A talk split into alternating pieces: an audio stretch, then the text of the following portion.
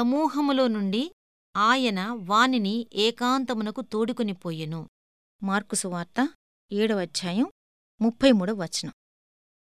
పౌలు క్రైస్తవ నిర్వాహకత్వంలో హుషారుగా పాలు పంచుకోవటమే కాదు చెరసాల ఒంటరితనాలు కూడా చవిచూశాడు తీవ్రమైన బాధలతో కూడిన కాయ కష్టాన్ని మీరు తట్టుకుని నిలబడగలరేమో కాని క్రైస్తవ కార్యకలాపాల నుండి దూరమైపోతే మాత్రం నిలదొక్కుకోలేరు ఏదో ఒక చెరసాల గదికి పగలు రాత్రి అంకితమైపోయి ఉండలేరు.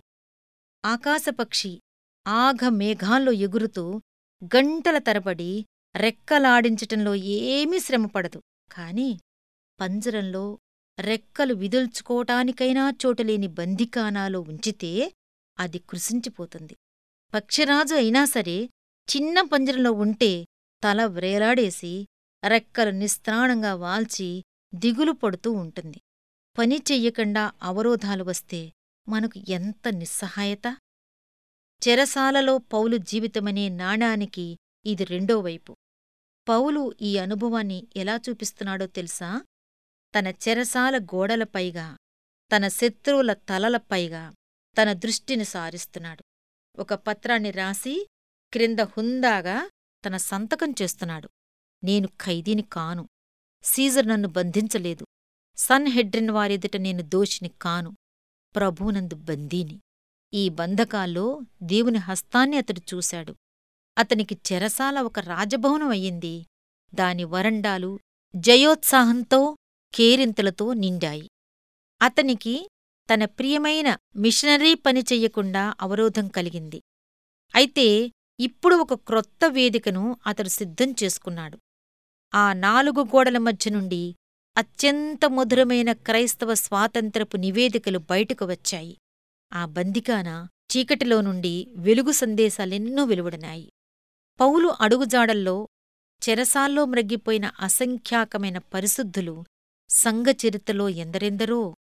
జాన్ బన్యన్ బెడ్ఫోర్డ్ జైలులో ఇరవై సుదీర్ఘమైన సంవత్సరాలు ఉండిపోయాడు. అయితే అతడు తన జీవితంలో అతి విలువైన ప్రశస్తమైన పనిని చేపట్టి పూర్తిచేశాడు బైబిల్ తర్వాత ఎక్కువగా అందరూ చదివే పుస్తకాన్ని అతడు వ్రాశాడు. అతడిలా అన్నాడు జైల్లో నాకేమీ ఇబ్బంది లేదు. కూర్చుని అదే పనిగా రాసుకుంటూ పోయాను. నన్ను ఆవహించిన ఆనందోత్సాహాలు నన్ను రాయటానికి ప్రోత్సహించాయి. ఆ సుదీర్ఘమైన చెరసాల జీవితం అనే రాత్రి ఎంతోమంది వేసారిన యాత్రికుల మార్గాలను కాంతిమయం చేసింది. చల్లని మనస్తత్వం గల ఫ్రెంచి మహిళ మేడం గయాన్ చాలా కాలం చెరసాల గోడల మధ్య ఉంది. కొన్ని పక్షులు పంజరంలో ఉన్నప్పుడే తీయగా పాడినట్లు ఆమె హృదయంలో పుట్టిన గీతమాల ఆ గోడల్ని దాటి ఎన్నెన్నో నలిగిన హృదయాలను సేదతీర్చింది ఏకాంత ప్రదేశాల్లో నుండి వస్తున్న ఆదరణ ఎంత అద్భుతమైనది!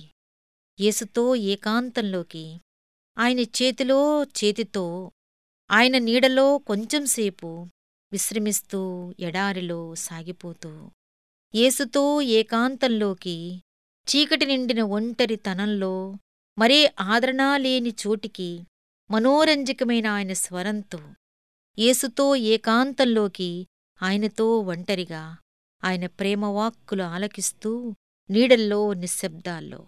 యేసుతో ఏకాంతంలోకి ఎడారిలోకి అయినా సరే ఆయన స్వరం వినడానికి ముఖాముఖి ఆయన చూడటానికి